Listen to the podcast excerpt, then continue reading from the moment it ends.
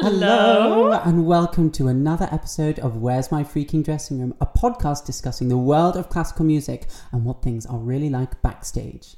I'm Alex, And I'm Helen. and today we thought we'd like to discuss the topic of the inner critic. Mm, mm, mm, now, what do we mean by this? We'd like to talk about how in your private practice, mm-hmm. there's always this niggling little voice judging what sound you're making and what your voice is doing, mm-hmm. essentially. We'd like to discuss how this niggling little voice again affects you in a rehearsal process with other people and how it might potentially hamper your creativity. We'll then talk about how this little voice appears while you're on stage, mm-hmm. while you're singing in the middle of a show or a recital, and how whatever you do, you cannot get rid of this inner critic going on all the time.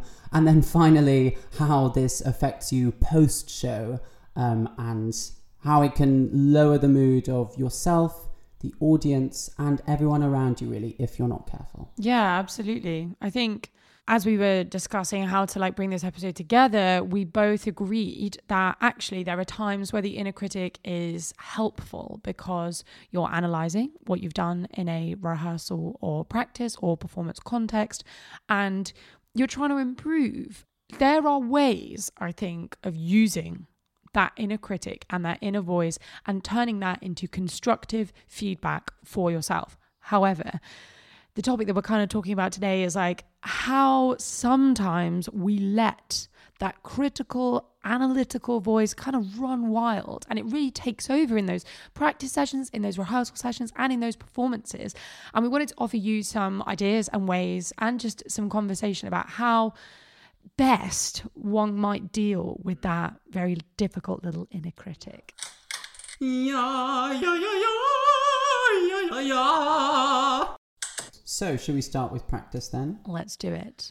Yeah, I guess, of course, the whole point of private practice is to sing something, think, and then think to yourself, God, that was crud, let's do it again, and then sing it better, right? That's me all day, every day.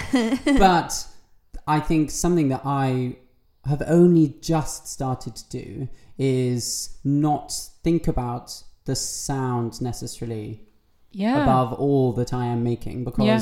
you know you could be practicing in a padded cell, you could be you could be practicing in a bathroom or whatever, Yeah. and you cannot tell how your voice is going to carry in Yeah. a recital hall Yeah. or on the stage or whatever. So you've got to trust and let go and and believe that okay, well today I'm working on these things and I cannot possibly be analyzing everything at once. I've got to take a step back and decide okay, my practice session today is just focused on this Yep. and this rather than everything else going on at once. Yeah, absolutely. And I think back when we did our little episode on practice, we talked about how, you know, in order to make the most out of your practice sessions, it can often be good to set goals or things that you want to achieve within the context of that session. And I think if you're kind of channeling that critical energy into thinking about those two or three things, that's that makes sense. That's fair game. But if you're listening back perhaps to an exercise you've just done or a phrase that you've just sung and you're sitting there being like well that sounds really crap. I mean i'm just crap. That's how is that a beneficial way to use your practice session? You're essentially just beating yourself up for an hour or two hours or however long you're practicing for. And i can't really imagine one comes out of a practice session feeling good if that's the kind of way that they're channeling their their critical energy.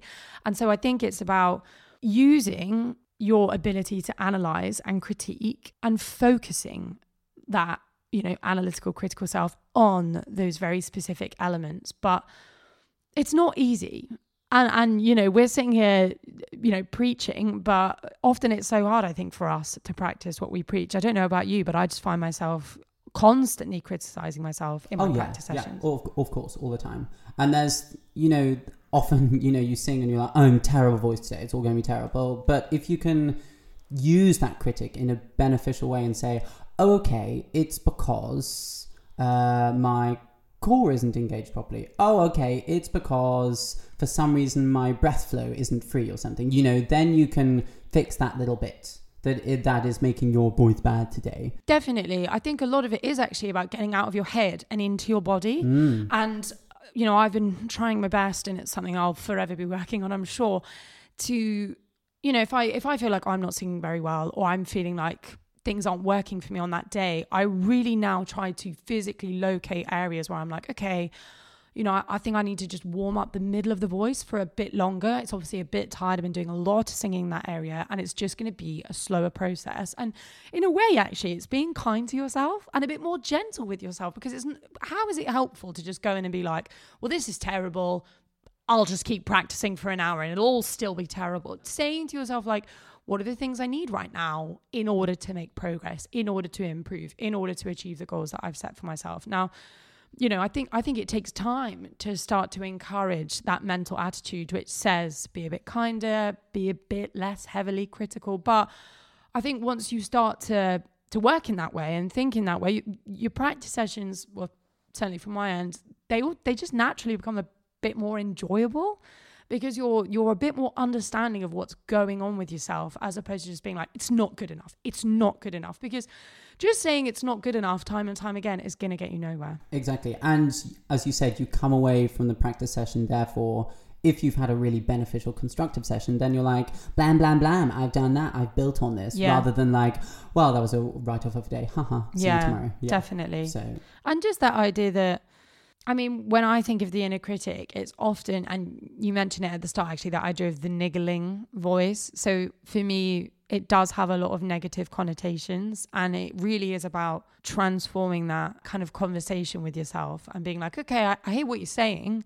that maybe this thing isn't so good, but what are the things I can do to change that and, and help that? Yeah, imagine well, Im- imagine if your teacher sounded like your inner critic, and in a lesson they were like, "It's crap, it's bad, you're terrible, get out." It's like mm, no. So yeah, I, I sort of tried to translate my my inner critic into my teacher's voice. Yeah, or if you can try and be objective and be like, if I had somebody else singing like this, what might I suggest to help? And and you know, guiding yourself in that way because I think we're we're a lot kinder to other people than we are to ourselves, or certainly we are. This is a call for Helen Daniels to costuming. Once again, this is a call for Helen Daniels to costuming. And then our next kind of bullet point in terms of this inner critic is moving forward from the practice room into the rehearsal process. Um, I find for me, actually, this is one of the worst places that my inner critic crops up because I'm nervous. I'm nervous about what the other people on the project or in the rehearsal are thinking of me. And that niggling little voice just starts offering me negative commentary time and time again. And as you actually mentioned before, Alex, for me, it's always quite often about um, the quality of the sound. And that is where my biggest critic comes and it's like, well, that didn't sound very nice. And that didn't sound very nice. And often, actually, I find in you know projects and operas and things they're like I don't want I don't even want a nice sound. But all I can think about is that's not a very nice sound. That's not a very beautiful sound. That's not a very pretty sound. And you know once you actually identify that as the as the kind of main critical commentary that's going on inside your head it does become I would say easier to put to one side and be like right well this is obviously my main critical bugbear. However is that helping me in this rehearsal process? Is it allowing me to be open to everything that's being suggested to me? Is it allowing me to be free to to take risks with my colleagues to really enjoy the rehearsal process overall? No, it's not. It's actually almost I find like a filter. So like somebody suggesting something to me, but all I'm kind of doing is going like, make a nice sound, make a nice sound, make a beautiful sound. Can you make this beautiful sound? Can you make that more beautiful? And so then when somebody's like, oh, I need like, you know, you're a witch, like give me something really kind of bitey or like an ugly sound. I'm literally like, but I can't. I don't do ugly. Yeah, I'm just like, it's a beautiful sound, but I, I must make a beautiful sound. and um you want to be a singer and a, and a colleague that's great to work with, you know, that's really firing off lots of different ideas, that it's a really enjoyable process for you and for everybody else around you. But if you're constantly criticizing yourself after literally we're talking like every no, how can you possibly be in the moment delivering the drama, delivering the text, delivering the meaning of the scene? Because really all you're doing is just self analyzing all the time. I I don't know about you, but Alex, but I always find like I feel I can see that when other people are doing that. And I have no doubt people can see it when I'm doing it mm, too. Of course, yes. And also the other side to that. So often well, in obviously in an opera context, you're having to you know block scenes and act and stuff, and oh my goodness, the inner crit- critic can go mental uh, when when a director's like play with the scene or something, and I'm like. I don't play. I do perfectly. Um, so you know that is the moment, and I I'm learning still to to kind of if if that is said Yeah. or you know we're we're just trying to experiment and see what works and see you know who actually is your character and what ugly sides need to be shown and you know whatever side you show isn't bad it's just like okay well that that character trait is for another moment in time or something but you got to explore the whole palette of ideas before you slimline it down to the correct moment for the right scene you know? Yeah, definitely. And if you're always thinking like, oh, I look like a total tool there with wailing my arms about, I don't know, whatever, uh, you know, That you're never matter. gonna. Yeah, exactly, Yeah. right. Um, yeah, it's it's the creative process. It really is, isn't it? That you're Yeah. hampering with this silly inner critic. I don't know about you, but also, uh, you know, what you were saying there just reminded me like, I find it hard if the rehearsal process picks up on perhaps like a personal insecurity. So, like recently, I was asked to to be quite like feminine and effeminate and quite sensual. And if I'm honest, like that's not in a that's not my comfort Don't know what you're zone. Yeah, and it's not really something that I'm used to doing. Like I'm often playing like you know the witch or the ogre or you know yeah. yeah, uh, my dream role. So when when you're asked to kind of move into these areas that you feel uncomfortable, my immediate thoughts are like, well, you're not moving very gracefully. Well, you don't really look very good. Well, you obviously don't look very sensual when you're doing that. And it's like, I you have to find a way of you know saying to yourself like, I mean.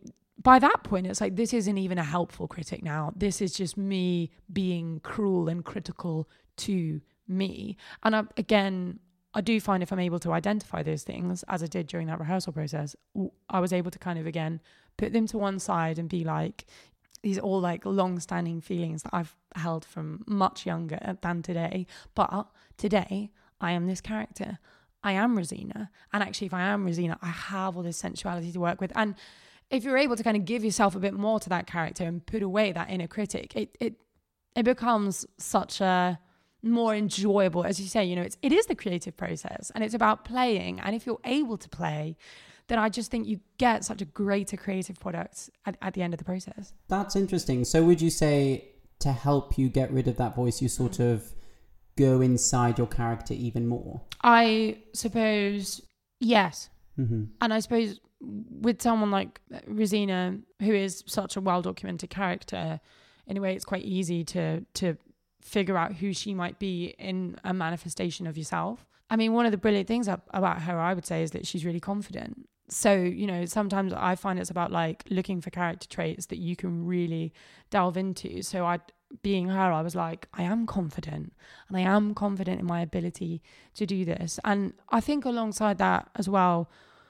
I tried to work with my insecurities. So I was like, okay, I'm I'm nervous about not looking very gracious. What's going to help me look gracious is practicing these movements in front of a mirror and to give myself that inner confidence, that confidence that Rosina would have. And um, if you're able to look at your critical side and that inner critic and be like, okay, well, that's what I'm thinking. How can I fix it? How can I combat it? So, kind of like we were saying before with the practice, what are things I can do to improve what my head is saying to me as Mm. opposed to being like overwhelmed by it? Yeah, yeah, Yeah. no, exactly. One thing that I do now, which I kind of enjoy, and it it does depend who you're playing with on stage, um, is I totally just focus on them and like obsess with what they're doing and my surroundings. So to take myself totally out of my own body Yeah. and head and character, and just like so the smallest thing they do. I end up reacting to. Like, but which is a bit much because I just make myself jump all the time, which doesn't work. But at least it's a way it's a process to get myself out of my head Yeah. so that you're just well acting is reacting as they say. Mm-hmm. So, so you know you're just you're taking Yeah, you're, you're using what they're doing and yeah. then hopefully they can feed off you. Yeah. i mean i hope that doesn't come across when i'm working with these people it's extremely selfish because i'm not giving anything back to them and i'm just taking from them but i don't really care to be honest because that's what works for me so haha. Uh, The, they call him the drain. exactly. And also, I'm just going on off on one here. Something you said, you know, about like, oh, you know, uh, you don't feel graceful as Rosina. It's Mm. like But isn't it great seeing characters on stage who are real characters? So, like a real Yeah. life Rosina, let's say, might also have these insecurities like, oh gosh, I'm not very graceful. Yeah. So, when you see someone's weakness on stage, because you can self identify with that, it's like, oh yeah, you're a real person too. Yeah. I really like that Yeah. character choice. And it may not be a character choice, it might be the. Real life. Yeah, exactly. It might be the singer's real insecurities showing through. Yeah. But you know, all characters have to have an insecurity. Of they, course, yeah, sorts, you're so- absolutely right. I, yeah, it's tough. I think when like you're being asked to be a certain way, and it's really picking up on something you don't know how to do very well. And as I say, like, yeah, I love that idea that it's like a real human element to the character. I guess yeah, it's like finding that balance of offering them what they're asking for, finding your way of doing it so it's personal to you. Yeah, and, and kind of dampening that that critical voice in your head. Mhm. I'm changing. And now we're into the performance. Ah. Yes. So curtain goes up. And you've been Your sick. first note. your first note is bum. Oh no! Oh. Oh, you crack. Wow. What happens for the next two and a half hours? You obsess Mm-hmm. over that cracked entrance.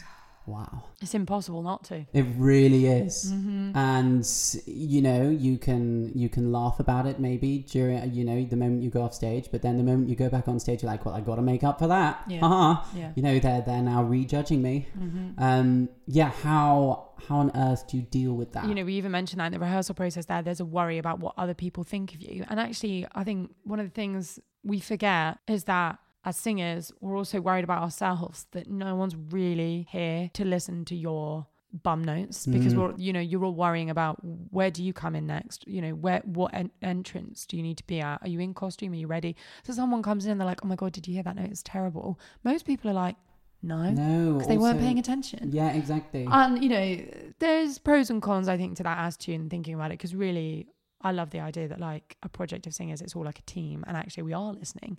But in reality, I think that's often not the case. And actually, in shows, that's really hard to do because you want to give your role 110%. And I think often that does therefore require quite an ultimate focus on what it is you're doing, as opposed to uh hearing their entry like if you if you're trying to get your costume on at that time you're probably not listening properly to that that initial entrance um but something i was thinking about as you were talking there here comes another sporting analogy Oh, um we love tennis do we not oh, we do. Okay, we do. I'm I'm up for this. Go, carry on. So I often find when you hear tennis players in kind of post match analysis or even, you know, the commentary, one of the things tennis players are taught to do is play every point and only focus on every point.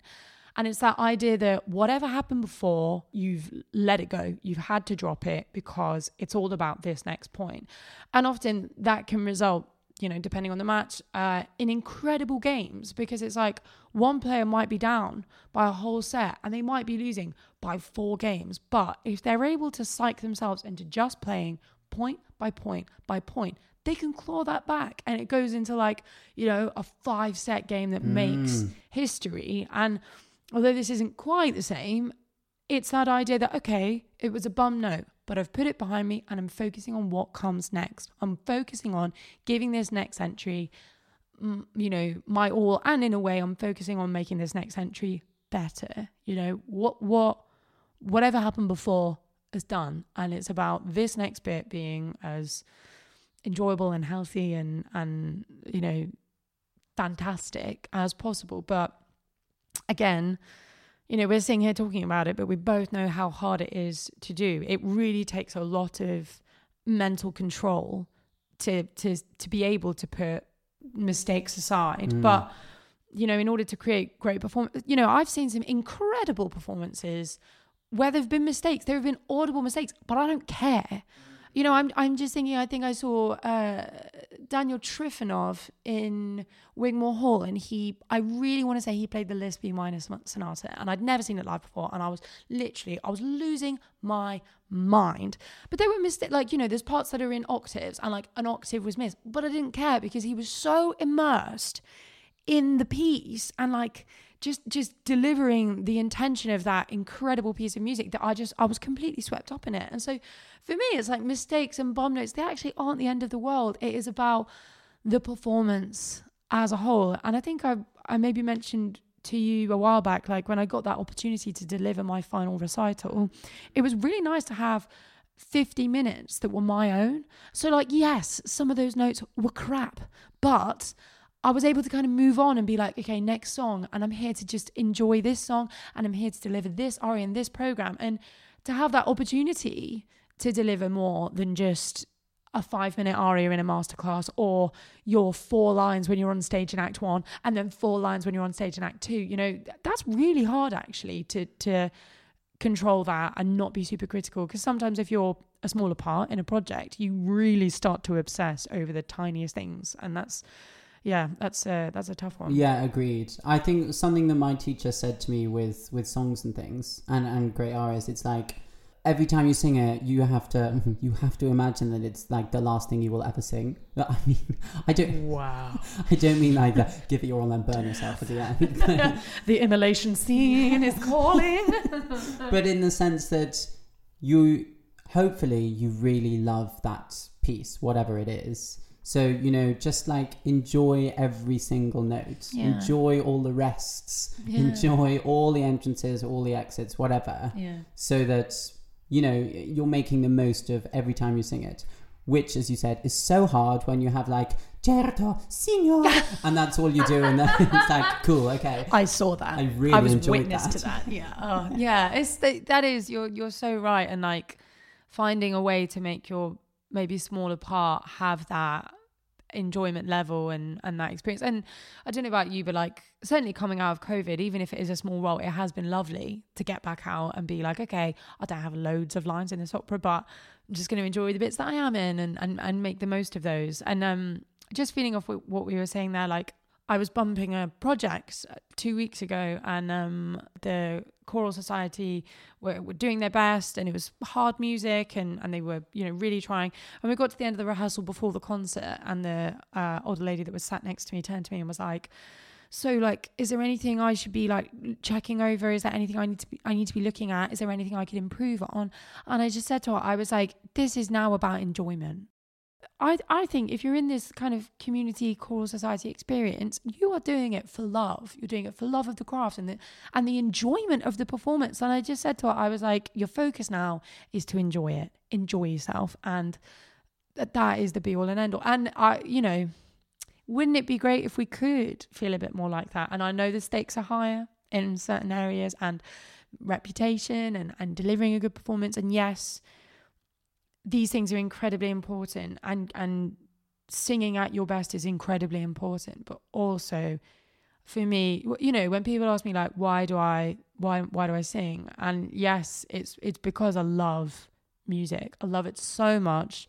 And the feeling that i get when i perform and i deliver and i touch other people oh, that is that is second to none. So trying to hold on to some of those things during the performance rather than just being like terrible i was terrible that was terrible it's Mhm. terrible because you come out feeling like oh my god I, I thought i loved this thing so much but it's making me feel Yeah, bad. utterly dreadful and that Mm. you know that's that's as a performer and as a as an artist as a as an athlete that is really not very good for you to just be coming out of performance and rehearsal and everything just feeling utterly terrible about yourself I agree. And also, something now I have learned to do and hopefully will carry on implementing is this idea of, you know, you don't immediately come off stage and tell other people, like, oh my God, did you hear? Did you hear? Yes. That? Oh, that was so embarrassing. Oh, grand, blah, blah, blah. Yes. Because, you know, as you said, they they may have not noticed. They probably didn't notice, let's be honest. And Yeah. all you're doing is is sort of bringing everyone else down and putting everyone else into their own head. Yes, yes. I would say this might be the toughest thing, but it's like if you come in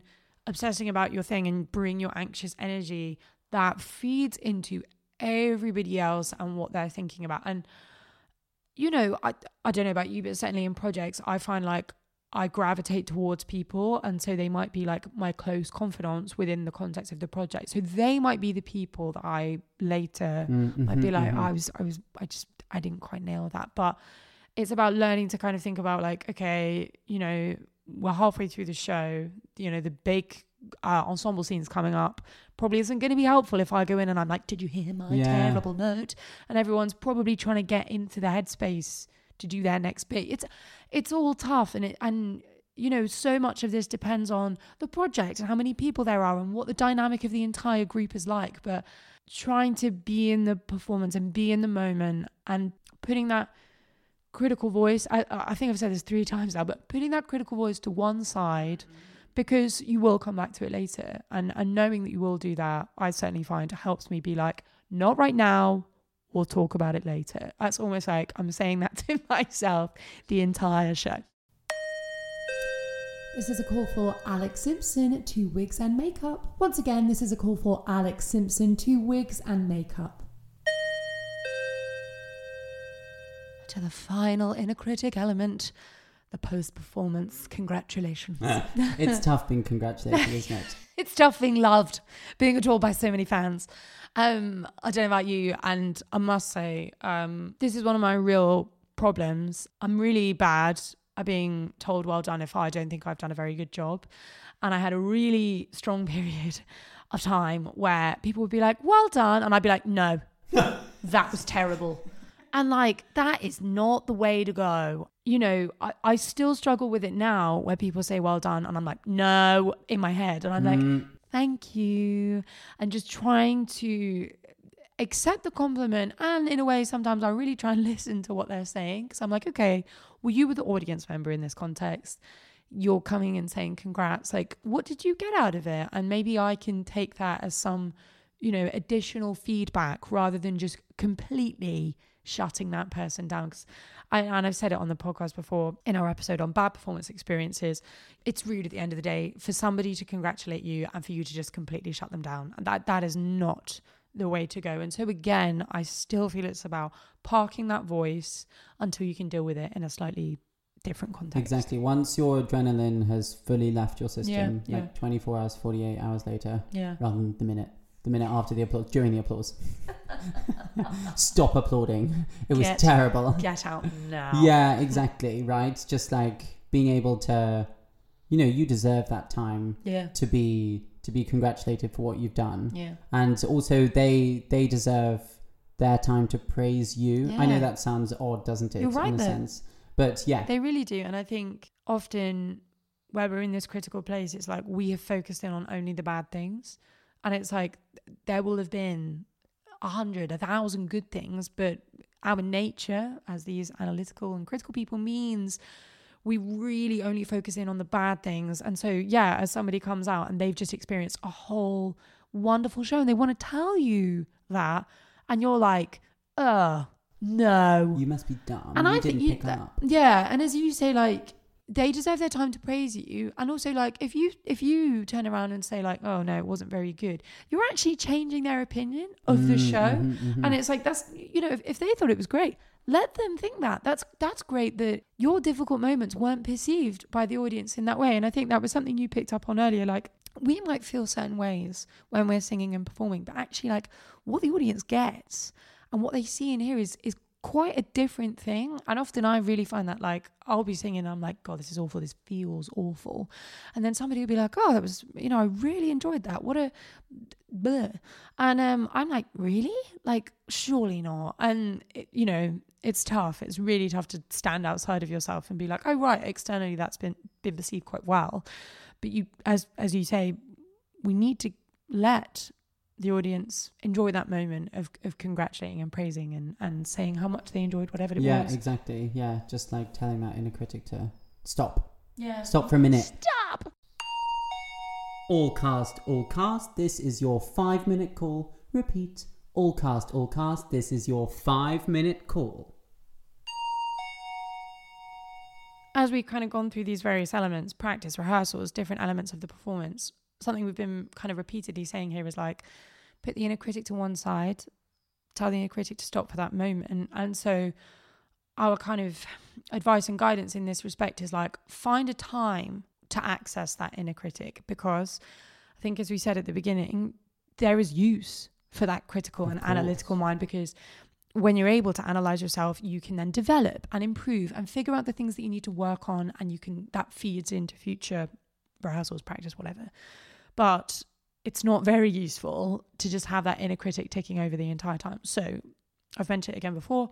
Something I like to do is after performances or after recitals or things that I've seen as quite crucial, important things in my career, I write about it.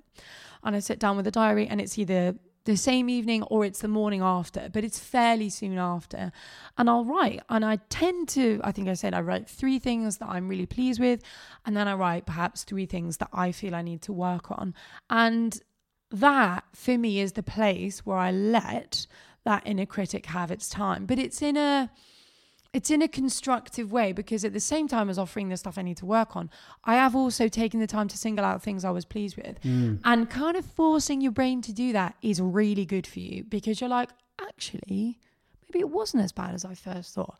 Actually, oh, I did do that thing and that was an improvement from last time. And you just rather than again beating yourself up constantly criticizing yourself you're offering yourself something a bit more objective something a bit more balanced and one would hope that in behaving in that way you're able to kind of I want to say receive the criticism a bit better. Of and you look at it and you're like, okay, I could work on these things. Whereas I certainly find when I've got that kind of niggling voice in the back of my head, it's never helpful. I'm never benefiting from it. I'm never analyzing it and thinking like, how could I do anything differently? It's literally just knocking my self confidence, and and that's that's no help to anyone. No, exactly. No, I agree. And I like the idea of starting with positives. Yeah, I never do that. That's great. I'll do that. Yeah, I'll try.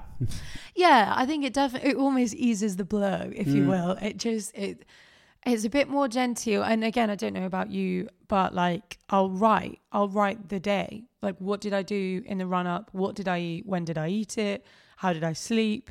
And they're all just things that I can then look back on and kind of compare and contrast as to like, oh, well, maybe that that isn't working for me eating at that time, or like maybe taking the nap actually isn't reviving Mm. me. It's actually making me feel more sleepy, and that's why that performance perhaps didn't go so well. So just thinking about those little elements and and allowing it to to feed in because the critical voice is necessary as an artist.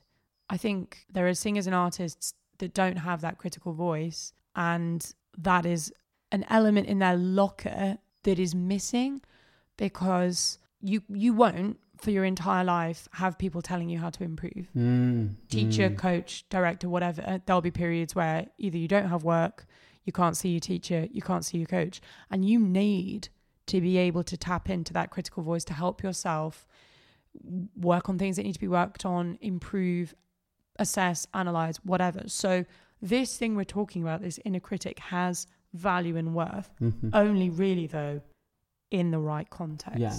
And so I think we're we're trying to suggest ways in which you can go out there and use that critic and use that inner voice. You know, don't let it run havoc when you're mid show and you're freaking out about that Mm. crud note that just came before. Don't let it completely hack down your practice and make you feel really low in self confidence. But do take some time to sit with a notepad and think about how things have gone and how you might want to improve. Yeah, exactly. And I think this is an idea that we'll touch on in future episodes. Um, something, you know, some ideas for how to get out of your head. You know, Yeah. focusing on other things, obsessing on other things so that Mm. you're not obsessing on yourself. So uh, watch this space. Because at the end of the day, singing, performing, it's a physical act. It Mm, really, mhm, and mhm. obviously, it needs brain power. But if you're only in your head, it doesn't translate. It does not come off the stage in the same way. And that, you know, nobody wants that. You, you're training so hard and you get to the moment of performance and then you can't give what you're so desperate to give. That's that's so frustrating. So mhm, yeah, mhm. we're looking forward to chatting about that in the future. Mm. Alrighty. I think that's a nice little uh, session on the old inner critique. I think that was rather good, actually. Yeah. If I do say so myself. yeah, yeah, yeah. Um, once again, a big thanks to the Britten Pears Foundation for hosting us. This is another of the episodes that's being recorded as part of our residency. We're so lucky to be down in Aldeburgh for this week. It's been so, so useful already in helping us develop ideas and think about new directions that we're going to take the podcast in. So, once again, a big thanks to the Britten Pears Foundation. And we're having a lovely time in the sun. We swam in the sea yesterday. Oh. Very nice. I mean, yeah, I was going to say, don't know if you could call it swim. I literally was like thrown about like a rock. Yeah, do get in touch if you have any thoughts about this. Of course, you all have thoughts about this and you all get in touch all the time. So please don't stop doing that. Send us some really nice long emails. We like them, particularly me. Uh, the email address is Um, where's my freaking dressing room at gmail.com. Don't forget to ping us on the old socials. Don't ping though. NHS Oh, track no, and trace, ping. not that kind of ping. A nice social media ping. That's what I mean. On Twitter, we are at dressing room po1. On Instagram, we are at dressing room pod. And on Facebook, we're forward slash dressing room pod. And we also have a contact page on our website as well, don't we? Mm. Which is www.where'smyfreakingdressingroom.com. We love it. Please don't forget to give us a rating. Five stars. Thank you very much. Goodbye. And A quick subscribe also so you never miss an episode. ne- Ever, why would ever, you ever. want to? I don't understand. But uh, yeah, sending you guys loads of love, and we'll be back soon with another episode. Bye. Goodbye.